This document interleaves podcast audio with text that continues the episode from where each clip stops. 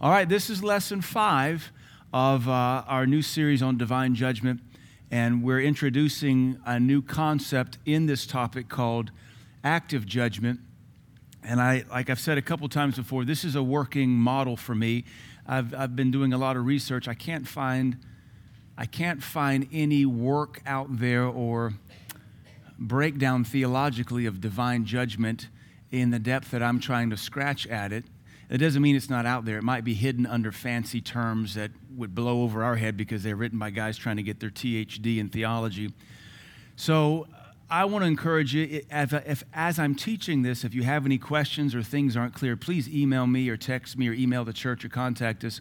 Because if you have questions, it might help our research and, and study and working out of all this. So, as I've been saying over and over again, this is kind of like a working model. It's, it's the best thing I can see in trying to explain all this subject of divine judgment. And what really spurred this on was that because of the whole coronavirus and it's affecting the whole world, there's a lot of questions right now about divine judgment. And is this the judgment of God? What does the judgment of God look like? And even as some Christians erroneously teach, uh, God doesn't judge anymore. He got saved at the cross, you know. And so now that he got saved at the cross, uh, everything goes because God loves and we're saved by grace. Now, that's heresy. So that's why we're studying all this. So let's look at this because we have a little bit of a lengthier, or I should say perhaps a meatier lesson. We previously viewed divine judgment in terms of a spectral concept, that means concerning a spectrum, a spectral concept comparing positive versus negative judgment. And we, I've got that little spectral down here at the bottom. Positive judgment resulting in rewards and promotion, and negative judgment ending in abandonment, wrath, and destruction. Obviously, we don't want to end up on the negative side of judgment, but as we pointed out, in order for you to be promoted and rewarded, you have to still be judged. Everything in life rises and falls on judgment. We also determined that all such adjudication initially begins with self judgment. Before you're demoted and sent to hell, or before you're rewarded and sent to heaven, you're self judging yourself. Even in the conviction of an altar call in an evangelistic service, you have to judge yourself. You hear and feel what the Spirit of God is doing, and you self judge and say, The Holy Ghost is right. I am a sinner and I need this Savior. And you answer it. Or you can self judge and say, I'm, I'm okay and I got to get out of this place. Either way, it's self judgment. Everything begins with self judgment. Even parenting, the first thing you start teaching your kids is morality, code of ethics, so that they can begin to self judge and self regulate. This is just common sense. And this is why, as we entrench ourselves in the subject of judgment, and we see all the aspects of it. It's why we understand what a heresy and fallacy it is for our modern culture to be so allergic to judgment and to be, uh, we know, we, we, we even say to ourselves, I'm not trying to judge. I don't, I'm, not, I'm not trying to be judgy. You should be. You should be trying to be judgy. You should be critical, not to condemnation, not to cast people to hell, but just to be safe and sane. And honestly, everybody that says that's so judgy is they themselves very judgmental, and that's okay. We're all designed to be judgmental. What we don't want to do is cast somebody off as altogether hopeless or worthy of hell. That's, that's where we don't stand on this. But everything else, we're judgmental on. This is too hot. This is too cold. That's right. That's wrong. You hurt my feelings. Uh, I don't want to do this. That's too long. That's too, whatever. Uh, it's just insane for our culture to say they're just so judgy. I want a church where it's not judgy. Well, then you're going to go to hell. Because everything, if you're going to get good at it, requires judgment. You're going to be a hobo on welfare the rest of your life if you don't want to be judged. You'll be a crackhead living in a tent in the woods on the backside of a Costco somewhere if you don't want to be judged. And then after that is eternal judgment. So what we're seeing is just judge me as much as you want to right now. It's all for my good. And even if you mean it maliciously, it's still for my good. Get some thicker skin and grow up. All right. All of a sudden, academia started running through my mind. Let me back up and just throw this out there. The whole reason academia developed this notion of critical thinking for education system was so that teachers didn't have to teach anymore. Because it wasn't about communicating knowledge. Knowledge doesn't matter. Let's teach the children how to critically think. Because knowledge you can get knowledge the rest of your life. Let's teach them how to deconstruct history and deconstruct math and deconstruct and deconstruct. So let's now that's the big push in the last 40 years is critical thinking not dialectic education, excuse me, didactic education, but this dialectic of critical thinking. That's all an embracing of no judgy, no judgy, no judgy. It's just so judgy. And you're not? Just stop the insanity. Successful self judgment will result in rewards, while failed self judgment ends in some form of punishment. Always does. When you fail to properly self judge, it always ends in punishment. So we, let me introduce or present to you our spectrum again for positive judgment. We see it increasing from left to right. You begin with self judgment, then you have correction, then evaluation, then approval, then promotion, then rewards. That's the spectrum of positive judgment. That just means you're judged, and at the end, it's something good. And then, of course, we have negative judgment, which is what most people think of when we talk about judgment. Everybody's just allergic to judgment because they assume it's all negative. But how can we reward you, promote you, or give you a raise or a diploma of graduation without judging you? What about the ACTs and the SATs and the GREs? And what about all these tests? Those are all forms of systematic judgment. And, but we see in socialism, which is sweeping our nation, people want money for nothing. And if you get money for nothing, your life is worth nothing. I mean, a waste of a life is to live in the ghetto receive a government check, and do nothing. That's a wasted life. And if you want to leave the ghetto, you can. But you have to overcome your own cultural roadblocks to do so. Amen. Just by the way, here in Cookeville, our ghettos are full of white people. So this isn't a racial statement, it's a statement of culture. If all you hear is black when I say ghetto, you're racist. Amen. We're already, this is going to be a good service day. I mean, is going to be a good set of services. I'm out of the gate. We're already equally offending everybody. so, negative judgment starts off with self judgment, then correction, rebuke. And if you, if you don't receive the rebuke, then you get resistance. And then opposition, after God resists you and you don't submit, he just straight out opposes you. Remember, he said in the Revelation chapter 2, he said, Repent, or else I will come and fight against you with the sword of my mouth. He told that to a church. I will fight against you with the sword of my mouth. I don't want that. After opposition, we see in the total picture of the Bible, once God opposes you and you don't submit, then he just abandons you. Well, he'll never leave me nor forsake me when you serve him. But Peter says the face of the Lord is against them that do evil. And he gives people up. Romans 1 talks about giving people up three times. Galatians talks about people being amputated from the body of Christ. So we can cling to, He'll never leave me nor forsake me. That's the promise for the Christian who's seeking God and under opposition. You don't have such a promise when you make God your enemy. Abandonment, and then after abandonment, and you're still belligerent, it's just wrath and vengeance. And I want to reiterate to you God is not who got saved at the cross of Calvary. He does not change. How he relates to us might change based on his work in the earth through Jesus Christ, but he is still a God of vengeance and he's still a God of wrath. He is still called the Avenger, and he even promised that he would avenge his saints of their injustices. Amen. Let us now add to our working model. We have been looking at positive judgment versus negative. Let's add to our working model of divine judgment the concepts of active judgment and passive judgment. And we'll be looking at these over the next two weeks active judgment and passive judgment. Passive judgment will be discussed next lesson. This lesson is all about active judgment.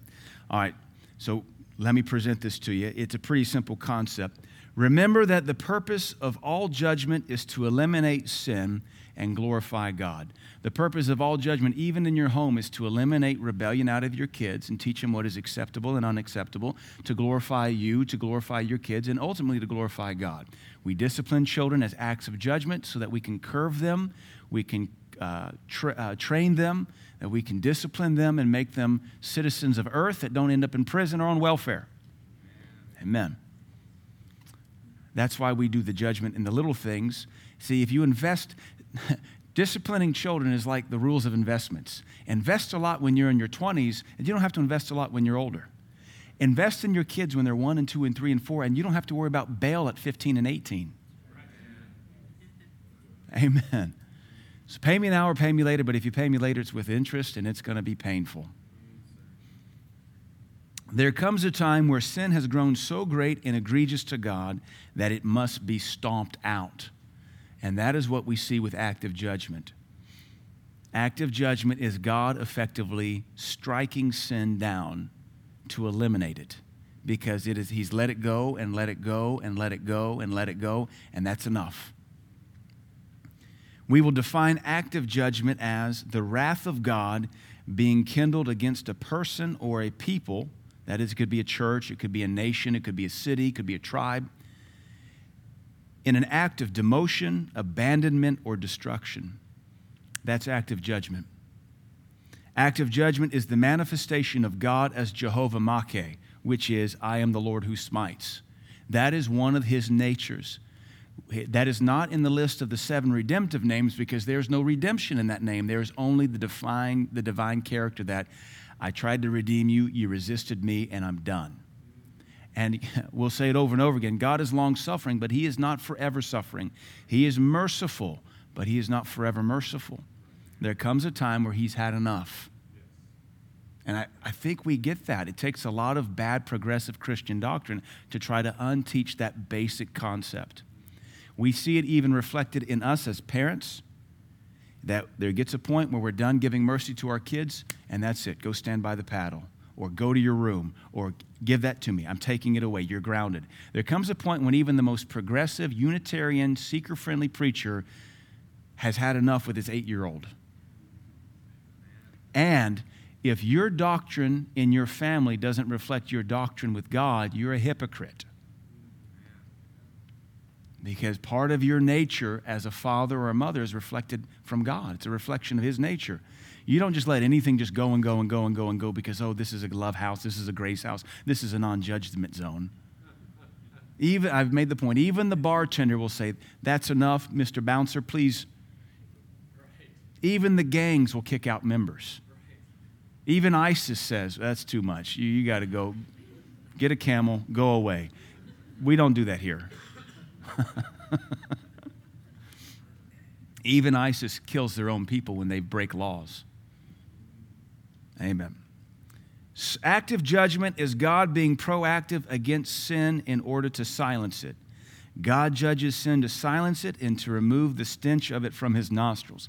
And that's a concept we have to understand. You and I think sin is just between us and whoever we're sinning with. And that is not the case according to the Bible. Sin has an aroma, sin has a noise, sin has a disrupting force in the spirit. And the Bible presents it to us as it reaches to heaven and it begins to irritate God. And eventually, he's had enough of it. And he'll send his preachers and his prophets and his word, and now in the New Testament, his Holy Spirit to convict you and to adjure thee to stop it. So you'll quit irritating God or grieving his spirit. And if you won't, something happens and it gets stopped. And that's the pattern you see over and over and over again in the Bible. That's why, you know, the, the, progressive Christian says, Well, who are you to judge me? Uh, my sin's not hurting anybody. Your sin hurts everybody. It affects the body of Christ. It affects your family. It affects the loved ones. It affects those you don't love. It irritates God. It disrupts the Spirit of God. If there's, if there's insurrection or disunity in the church, it grieves God and God can't move. Uh, It's okay if I have a grudge against Mr. Rick. No, it is not okay. It grieves the Spirit of God. It disrupts our church services. It's selfish for you to stay offended, to stay embittered, to hold a grudge and come to church. It's selfish because it hurts the rest of us. And that's why, if you come to church with any of these sins, the service in a Holy Ghost church will always be directed towards that because, as we're going to see, it's a stench in the nostrils of God, it's a noise in his ears, it's a disruption to his peace.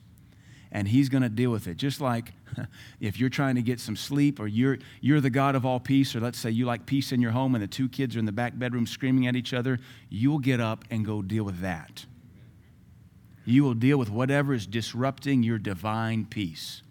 At least you should. I think we all do. And that's we get that nature from God. The problem is when folks are used to living in chaos. And when you're used to living in chaos, you drown out all sin and chaos. It's just the norm. and it shouldn't be that way. Genesis 18:21, God said, "I will go, the Lord Jesus, I will go down now to Sodom and Gomorrah and see whether they have done altogether according to the cry of it which is come unto me." So the, the sin of Sodom and Gomorrah, which is number one, pride, according to Ezekiel. It was pride, it was abundance of bread, it was idleness, it was not helping the poor or the needy, and then it was abominations. We just think of it as sodomy and Gomorrah we just think of it as sexual perversion, but Ezekiel is very clear. The first sin was pride, then abundance of bread, then idleness. That sounds like the US of A. But because of pride, abundance of bread, and idleness, you had time to, to study, research, and experiment with all these weird, gross sins. In the third world developing nations, when there's not enough food and there's not enough downtime, you don't have a lot of sexual sin because they're living hand to mouth. But God says, This noise, the cry of their sin, has come up to heaven, and I'm going to come down and see is it exactly how bad I've heard it? And that lets you know your sin has a noise that cries out to God, even when you're not humble enough or hungry enough to do so. Your sin will cry, and it's not the good kind of cry. The, the spiritual tumult of Sodom's sin was so loud it was heard in heaven. The Lord came down to inspect and see if it was as bad as he was hearing. It was. The noise was about to be silenced. That's a terrifying thought. Even with Abraham's intercession, it still got stomped out. Isaiah 65, God's complaining. He says, To those who say, Keep to yourself, do not come near me, for I am holier than you, these people are smoke in my nostrils. Anybody been at a campfire and just had to sit there and breathe smoke? Mr. Rick, you were a firefighter. It's irritating, isn't it? Deadly. Yeah, if you've ever been around a campfire, the wind shifts, everybody moves their chairs. Not just to keep the smoke smell out of your hair, you just don't want to breathe it. God says of his own people, there's smoke in my nostrils. This isn't a sweet smelling savor. This isn't the aroma of incense. This is you're burning my sinuses. A fire that burns all day. There's never a time when they aren't smoke in my nostrils. Behold, it is written before me, I will not keep silent, but I will repay, I will even repay into their bosoms, which means judgment. That passage is worth going and looking at. We didn't look at it or write it all down for time's sake. But God is referring here to people that He, in the previous few verses, He calls them rebellious, provocative, idolatrous, and lawbreakers. And these are the ones who think they are too holy. That's why it's irritating God. God described their sin as smoke in his nostrils. He was about to put their fire out. You see, crushing sin is really not so much about you, but glorifying God and bringing his peace back to him. When you realize it that way, you see how merciful He really is because this earth, this globe, is nothing but a disgusting stench to Him. And He is so long suffering, so merciful to tolerate its existence with all the rape, all the fornication, all the idolatry, all the God mockery, all the atheism, all the pride, all the theft, all the adultery. This thing is altogether a smoking stench and a noisy tumult to God. And He tolerates it because of His mercy except it will not always be there. Because not only will he wipe out all of his enemies, we know, he's going to burn this planet away and start from scratch. Amen. Zechariah 6 8. Then cried he upon me. It's amazing. The angel cried upon the man, not to him, but upon him. And he spake unto me, saying, Behold, these, the four spirits of the heavens, with horse spirits, which is pretty spooky these are they that go forth toward the north country. They have quieted my spirit in the north country. So it's a pretty trippy vision. Zechariah sees it. He sees chariots, four chariots, and he says, What are these? And the four chariots are pulled by four types of horses uh, grizzled horses, strong horses, bay horses, etc. We see them again in the Revelation. So there are men in chariots being pulled by horses, and they're called the four spirits of the heavens. Now, why an angel needs to be pulled by a divine chariot by spirit horses, I don't know.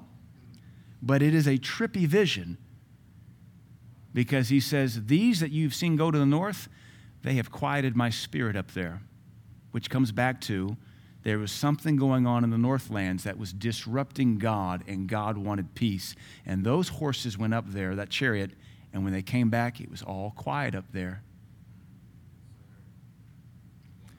Evidently, the four spirits of the heavens, with their divine chariots pulled by spirit horses, patrol the earth. NASB talks about they patrol the earth.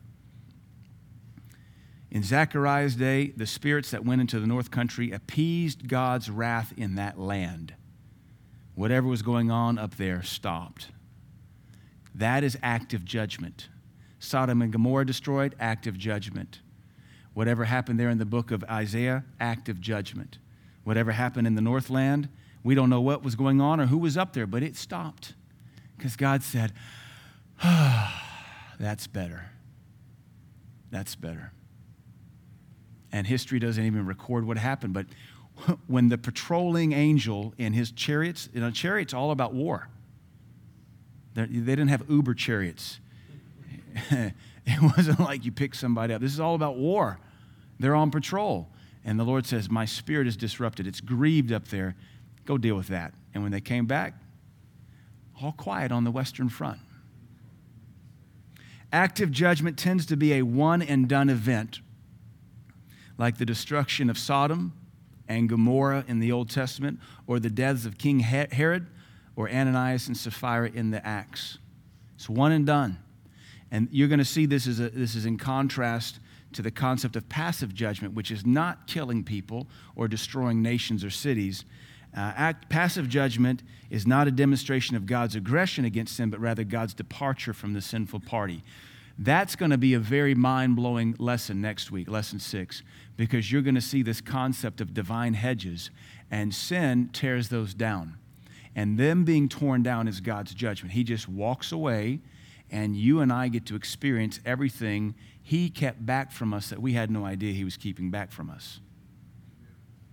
And it's in those moments when everything begins to fall apart in our life, like Job, we need to ask ourselves, what went wrong? And remember, all these escalating terms, and back to our positive and negative spectrum, every escalation should bring us back to the very beginning of self judgment. Why am I being rebuked? That's self judgment. Why is God resisting me? That's self judgment. When you ask those questions, that's self judgment. When things begin to fall apart in your life, you have to ask yourself, what did I do wrong? We don't blame God. God is true. Every man is a liar. God is righteous. Well, Lord, I had so much favor over here. It's gone. What, what did I do wrong? Lord, I'm a tither. Am I a tither? The devourer should be rebuked. Why is the devourer eating my lunch and my kids' lunch? What's going on? Everything in the spectrum of judgment is designed to bring us back to self judgment so that we can be self regulating, self critical. And when you self judge all the time, you don't care if anybody else judges you. Only lame brain, arrogant people who never evaluate themselves are offended at judgment. But if you want better, man, you welcome it.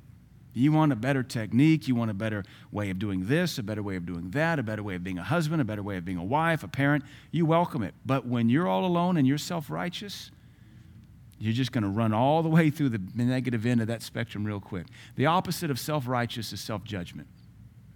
Just judge yourself. Active judgment has several of the following components, and this is where I'm really getting into my, my working model. I'm, this, in a sense, if it was science, this would be a hypothesis. I'm trying to give us a formulation of how this all works as I'm studying all the judgments of the Bible. I hope to, by the time we're done with this, have a giant spreadsheet that I can attach where I'm, I'm trying to go through all the judgments of the entire Bible and systematically categorize them in a spreadsheet so we can see lethal, non lethal, active, passive, negative, positive. Was there a harbinger? Was there a time of repentance? Did repentance take place? So we can kind of systematically see all the judgments because they reveal to us how God sees sin and how he deals with it and who, who pulls themselves out of the judgment and who doesn't and passes on and is destroyed. Other than that, we're just kind of shooting from the hip trying to make God in our image. And God is not a black woman named Oprah Winfrey. I only say that because when I was in um, school, I was in a technical writing class, and my professor, she, she liked to quote this 1960s philosopher who said, I have met God and she is black. And then that, that came up again when that book, The Shack, was written. And the author of the shack presented God the Father as an overweight black woman. And I thought, I've met this demon before in grad, oh, not grad, undergrad, when I was in college. And so I thought, wrong on both parts. God is a spirit, and he's a father. And if he's anything, he's a Jew. But we have made God like Oprah, always encouraging, always loving. Everybody gets a car. That's TBN gospel for you. And that's not the fullness of our God. So sometimes we got to put aside all the sugar stuff that God wants to give us and look at the other aspects of his nature and say, yeah, he's not just Jehovah Rapha, my healer, he's Jehovah Makeh, my smiter. And when he smote me, then I sought him. So that's why we have to study all this. Active judgment has several of the following components. Number one, what we see in the pattern over and over again is a forewarning. God seldom, if ever, just shows up and just wipes things out. There's always a forewarning because He's merciful, He's long suffering, He's just. It would be unjust of God not to warn before totally destroying a person or people. He is, after all, a God of long suffering, and He is always mercifully calling mankind to repentance. The only, so far in my studies, the only active judgment that had no forewarning that I can find is the Tower of Babel. And yet, nobody was destroyed, just their unity. He didn't wipe anybody out, he just destroyed their project and he created the languages and he created the nations, and they began to be settled into their borders, and it was all God's plan. That was a divine act of judgment without any warning, and yet no personal injury. So that one is kind of an outlier in our data set. So we hold that one out there like, okay, well, I don't know what to make of it, but because of it, we have nations and languages and countries and continents. So we'll just put that one out there as something different that doesn't fit the rest, but that doesn't ignore the fact that we have other patterns in play. So there's always a forewarning. Number two, there is typically opportunity for repentance. Many times, a season of repentance will be offered in an effort to find mercy and avoid the act of judgment that is impending. As James says, mercy rejoices against judgment. So there's always a time, an opportunity to repent once the forewarning comes. And you'll see this over and over again. There are times, number three, when the act of judgment is an answer to righteous prayer.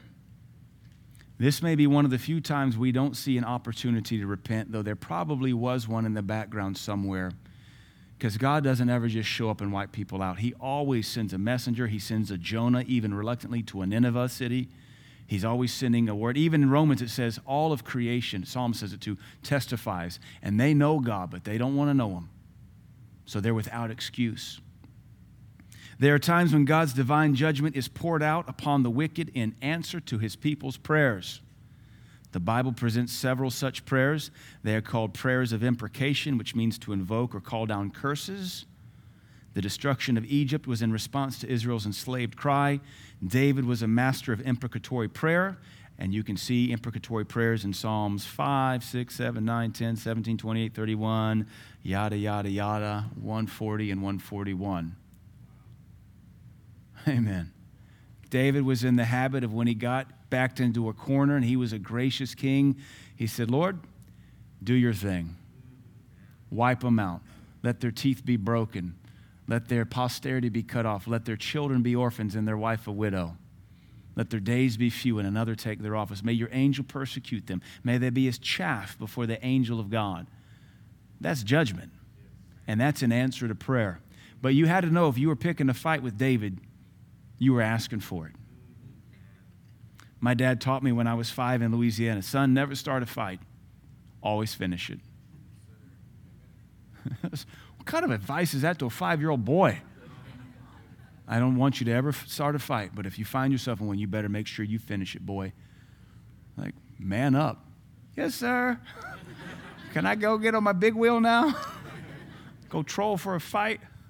We were having corn on the cob last night, and I wasn't paying attention. Bud Bud, who's two, who's trying to do corn on the cob, he keeps pulling the little pokers out, which is dangerous. he's having trouble. He doesn't get it.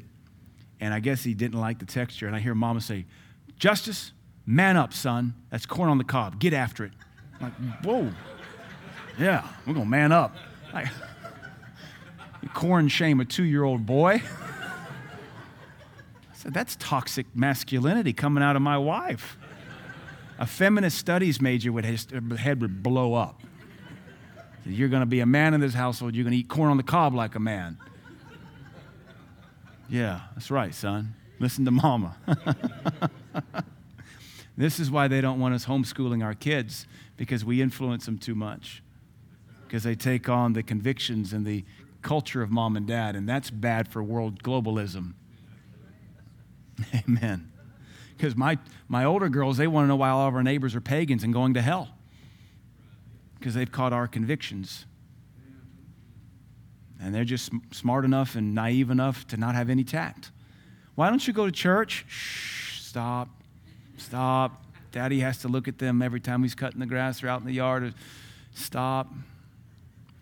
That's why they want to raise our children for us. Jesus declared very plainly that God would avenge the elect in response to their prayers. Paul invoked the judgment of God upon Alexander the coppersmith for the harm done. Now imagine that. He told Timothy, Beware Alexander. The Lord reward him according to his deeds, so he has resisted us mightily. This is Paul. He's contacting the Better Business Bureau over this coppersmith and saying, This guy's a jerk. He hates the gospel, and I'm praying against him. And then he's telling Timothy, He's in your town. Don't give him any business and keep him out of your church. And don't let anybody else fellowship with him. That's judgment. That's active judgment. That is God's apostle and God's pastor being told by the Holy Ghost to actively resist you and pray against your business. I thought we were supposed to love our neighbors and pray for those that despitefully use us and persecute us. Or there's other data points called other scripture that help balance the doctrine. Amen. The fourth thing you'll always see about active judgment is there is a decisive action. It isn't like the passive judgment we'll look at next week where things just begin to slowly fall apart and you begin to realize my life isn't as good as it once was. There's a just boom, the hammer is dropped, and you know something has happened. After a forewarning and a window of repentance, in order for active judgment to be active, the actual judgment is generally very definitive. That is, there is no room for doubt that God's wrath is at work. For example, Adam and Eve's expulsion, Noah's flood, Sodom's destruction, etc. There is no mistaking that this was the hand of God and you have been judged. Active judgment isn't necessarily fatal, and that's something I've got to point out. It doesn't have to necessarily be fatal. Adam and Eve being expelled was not fatal. Tower of Babel was not fatal. But it is very decisive, definite, and indisputable. In a word, it is life altering. And if it isn't fatal, rejoice because you have opportunity to repent and get back.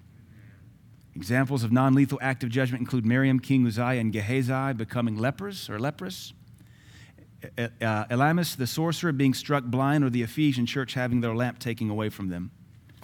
Those are examples of active judgment, but they're not fatal. But then again, if a church loses its anointing, that might be just as good as fatal. So let's. Li- I got a list of about seven or eight um, examples of active judgment. Let's run through this really quick. All right. Studying examples of the active judgment of God will help us to know His character and nature much better. I, and I'm teaching this because our modern church wants to believe God doesn't judge anymore, that we're saved by grace, that anything goes, grace covers it. Who are we to judge? We're supposed to love everybody and accept everybody and use everybody, and that's just a lie from the enemy. Sounds really good. It sounds really secular and progressive. It sounds very Unitarian to me. And I remind you that the kingdom is very exclusive. You have to please God to get in.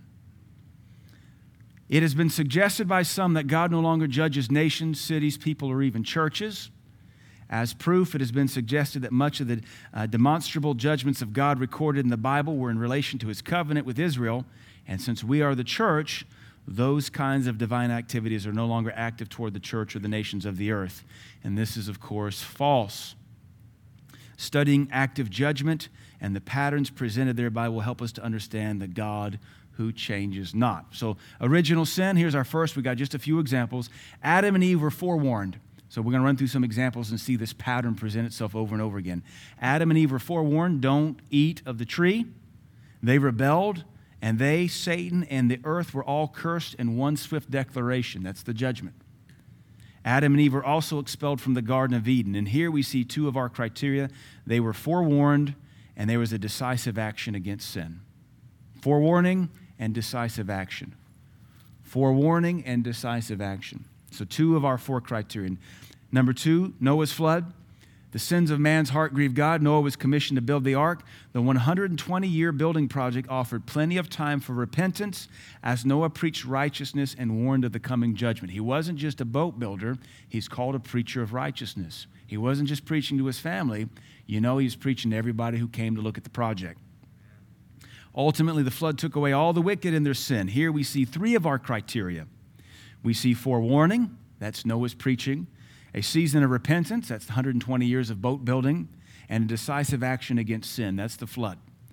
And once it's done, boom, there's no turning back. You know it has been done. Number three, Sodom and Gomorrah. The king of Sodom was present at the communion service between Abraham and Melchizedek, so you know a gospel message was presented there.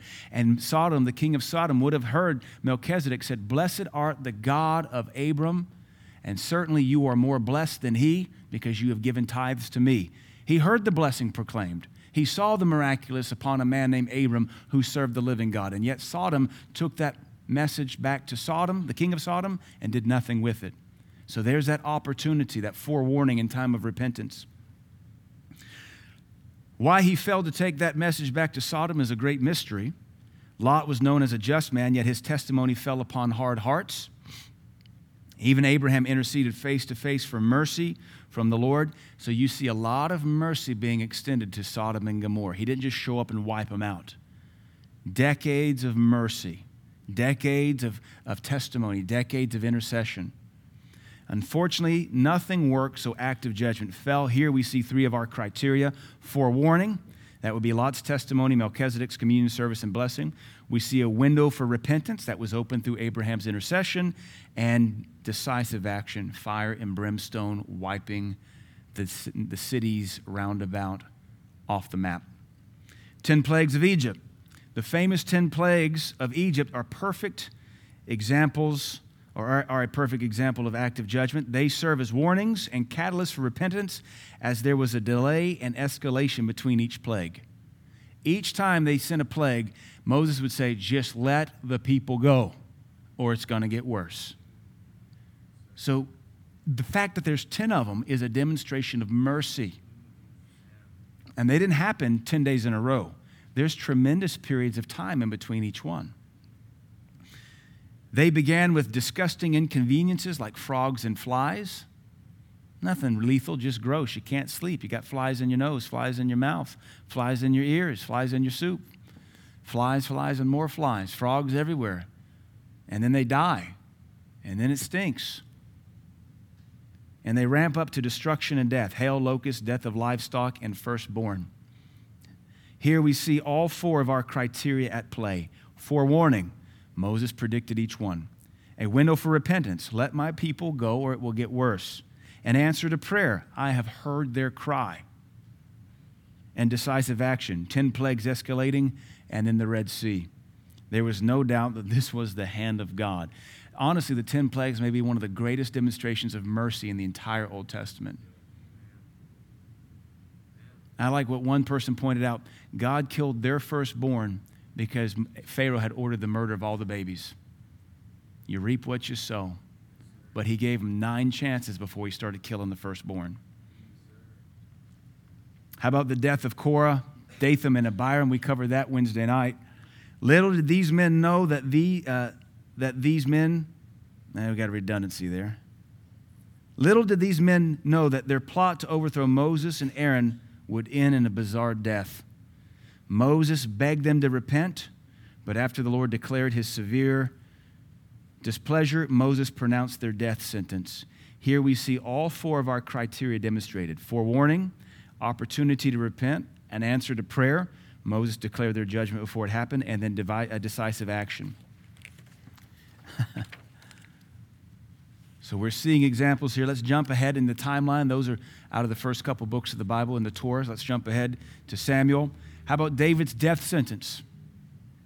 When God rebuked David for his adultery and the murder of Uriah, he proclaimed many judgments against him that mirrored his own atrocities. Now, pay attention to this. Because you killed Uriah with the sword, God said, the sword will never leave your house. Because you attacked another man's household, your household will rise up against you. Because you slept with your neighbor's wife, your neighbor will sleep with your wives. Because you did all of this secretly, I will do all this openly before all of Israel and under the sun. Whew. And that's the man after God's own heart. What is so powerful about this story is it shows that God does not play favorites.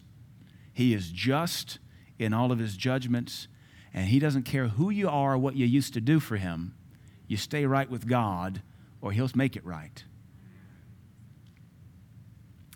The one that breaks my heart the most is he says, You slept with your neighbor's wife in private, and your neighbor will sleep with your concubines in front of everybody else. And that's exactly what happened.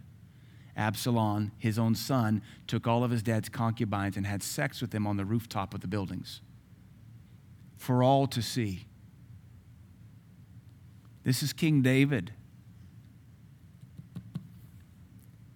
But David quickly repented and avoided death.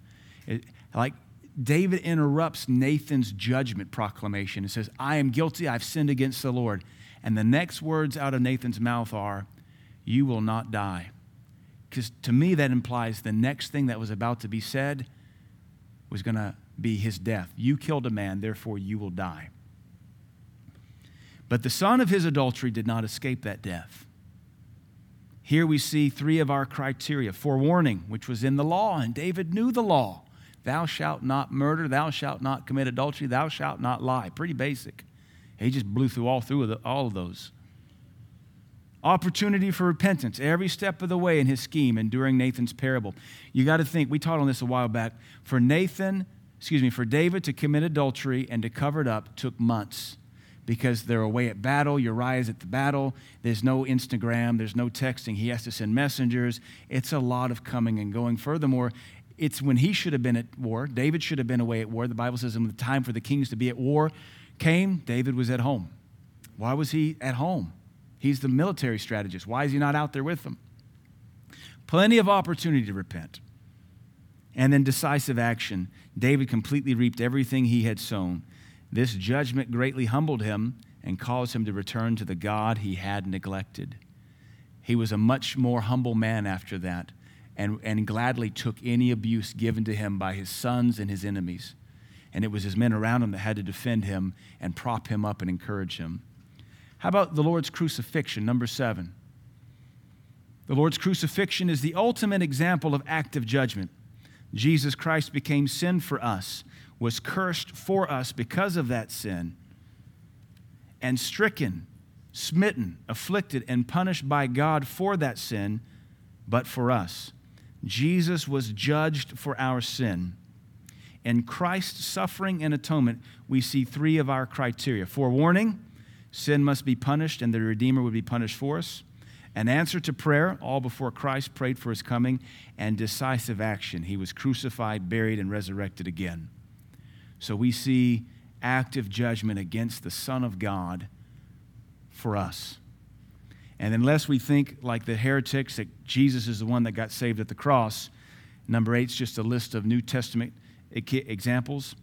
Unless we should think that the cross of Calvary eliminated active judgment, let us be reminded of the deaths of Ananias and Sapphira, the blinding of Elymas the sorcerer, the death of King Herod, the delivering of Satan, uh, to Satan of Hymenaeus, Alexander, and the Corinthians adulterer and the entire book of Revelation. It's just one big book of active judgment. This list obviously could be much, much longer, and that's what I hope to present to you in the spreadsheet in the next few weeks. The purpose is to present the concept of the swift, decisive, and active judgment of God. Yes, He is long suffering, but He is not forever suffering. And so let us be exhorted, like Psalm 2:12 says, do homage to the Son, or King James says, kiss the Son. submit to him, that he not become angry and you perish in the way, for his wrath may soon be kindled. How blessed are all who take refuge in him. So take refuge in him, or at least honor him, but don't set yourself against him, because even the son can become angry and you'll be the thing that perishes. Everybody understands it. If the boss is angry, just get out of his way. If mom or dad's angry, just get out of their way. Ecclesiastes says if the spirit of your boss is angry against you, just chill, hold your peace, and pacify that great anger. What we're dealing with active judgment is people that are just so dumb, deliberate, stubborn, and hostile, they just dare God to lift a hand against them. And He doesn't have to lift a hand against them, He just has to breathe on them. So hopefully, this concept has become clear. What's going to help us is next week when we look at passive judgment and we compare those two. A lot of what we fall under is passive judgment. And uh, I'll probably give my opinion as to what maybe the coronavirus fits in under passive judgment because when a nation begins to walk away from God, protections and defenses are lifted and all sorts of weird, corrupt things enter in. Sickness is just part of the curse. And when you're not blessed of God, you get to partake of the curse. Amen. Father, we thank you for these lessons today. May they speak to us, may they minister to us, may we hear your character, your nature, and may we do something about it. Father, may we be like you, may we be merciful, but may we also be wise and adequate in our judgment. Bless all those that listen in the future, we pray in Jesus' name. Amen.